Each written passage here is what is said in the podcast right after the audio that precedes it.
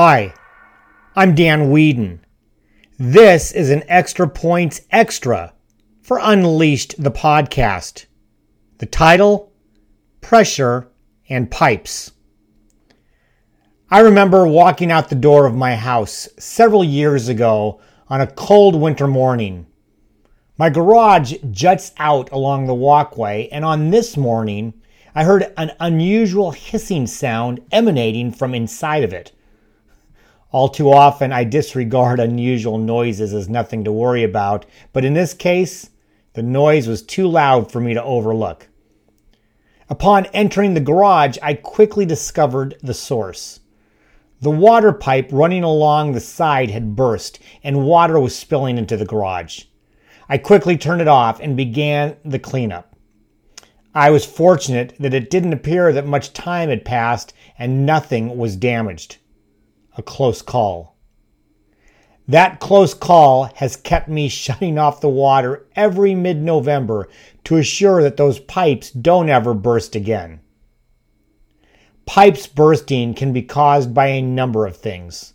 In this case, the pressure built up because of the temperature.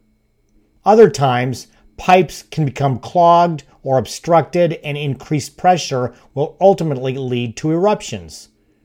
We most likely think of things like water pipes or even our own human arteries as vessels that, if met with enough pressure, will burst and cause damage and destruction. In our business and life, we also are susceptible to pressure taking their toll and causing breakdowns and damage. In a year that has seen mounting pressures to our business and personal lives, how free-flowing are your pipes?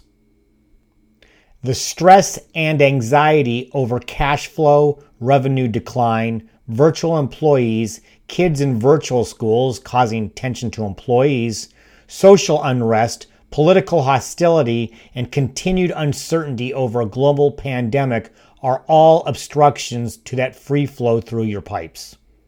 Just like we need to shut off the water in winter to ease the stress on freezing pipes, we also need to prevent and respond to the stress on our business and life that has been mounting for seven months. Here are a few tips to help ease that pressure. Number one, check in on your employees and coworkers. Most of us are pretty good at hiding stress, be it financial, physical, mental, or emotional. Often, just a quick word of encouragement or simply recognition goes a long way to easing that anxiety. Number two, document conversations and decisions. In times of stress, humans can often forget what was decided upon or what was said. There is so much going through our heads that it's easy to forget what we were tasked to do or what next steps in a process are. Taking that extra step to document will actually alleviate that stress. Number three, start preparing for twenty twenty-one today. We never know what calamity is lurking around the corner to distract us. Finalizing financial budgets, organizational projects, and marketing strategies now means you're in a position of being ahead of the game rather than frantically trying to catch up later. Number four, self-care. Over a recent two-week period, I found myself in a rut of less exercise and movement, poor food choices, and decreased downtime. My response is to now hold myself accountable by setting reminder alarms and keeping track of activities on a spreadsheet to assure that I stay focused on positive self-care.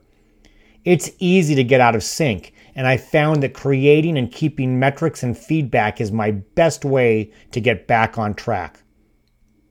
Bottom line, the best way to avoid pressure building up and bursting pipes is to make sure the water is flowing freely without obstructions. That works for your water pipes, your arteries, and your business and life. Take steps now, today, to unclog your distractions and obstructions and allow your business and life to unleash the positive flow of success and happiness. I'm Dan Whedon. This has been an Extra Points Extra for Unleashed the Podcast. Please subscribe to the podcast on Google Podcasts, iTunes, Stitcher, Spotify, and Amazon Music.